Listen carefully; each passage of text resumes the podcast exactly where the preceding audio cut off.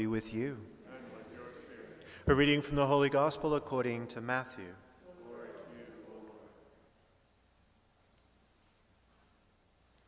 As they were coming down from the mountain, the disciples asked Jesus, Why do the scribes say that Elijah must come first? He said in reply, Elijah will indeed come and restore all things, but I tell you that Elijah has already come. And they did not recognize him, but they did to him whatever they pleased. So also will the Son of Man suffer at their hands. Then the disciples understood that he was speaking to them of John the Baptist. The Gospel of the Lord. You,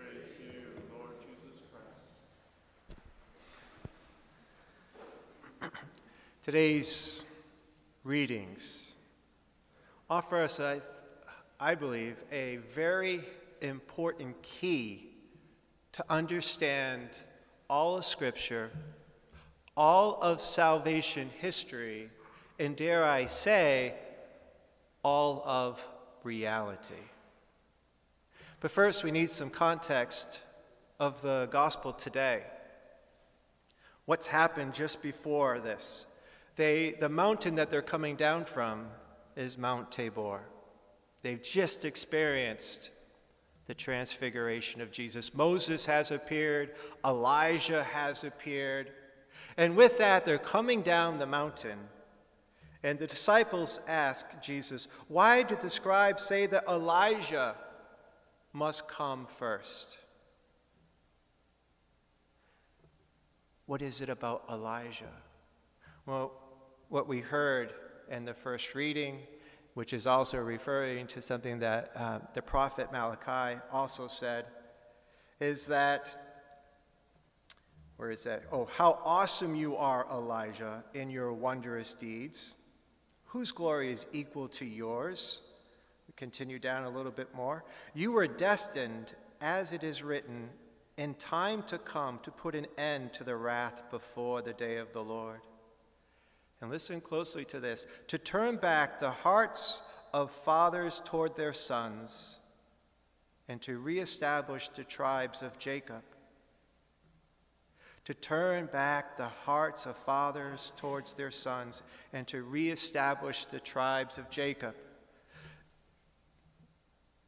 Our readings today are giving us a key to understand all of salvation history. Who are the hearts of the fathers? Well, at first, it's going to be the, the fathers of their faith Abraham, Moses, Jacob. Who are the sons? It's the rebellious children of Israel. And, and who is Elijah, this Elijah that's going to come? Well, Jesus says in the gospel that Elijah is John the Baptist. Even the angel Gabriel, when he appeared to Zechariah, foretold that his son would come, is the one who would come in the spirit of Elijah to, to, to turn the hearts of their children back to the fathers, back to their fathers. Ultimately, to turn the hearts of their children back to the Father. When I say, dare I say, this is the key to understanding all reality, it's not because I just came up with it.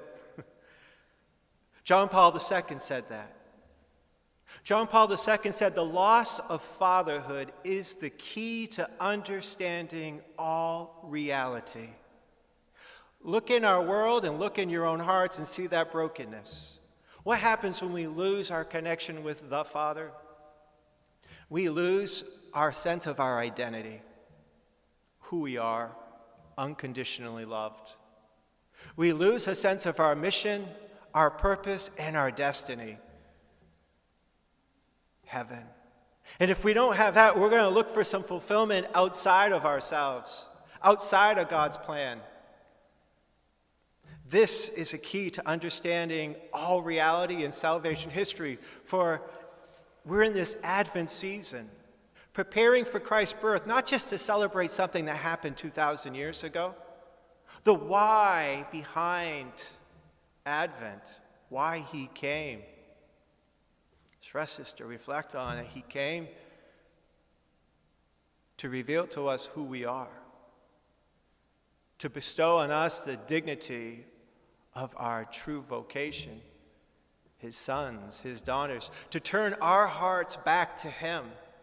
We look at John's gospel. What is John's gospel? Jesus' mission is to reveal the Father.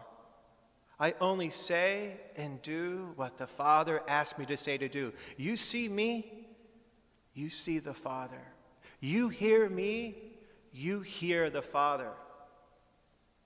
Let's pray for the grace as we want to enter into this Advent season, to, to enter into the mystery of why He came, is to turn our hearts back to Him. And in different ways, we're all still rebels. We begin every Mass pausing to call to mind our sins, to be aware of, yeah, there is a rebellious spirit in me, and I want to and I desire to be more docile to you, Lord.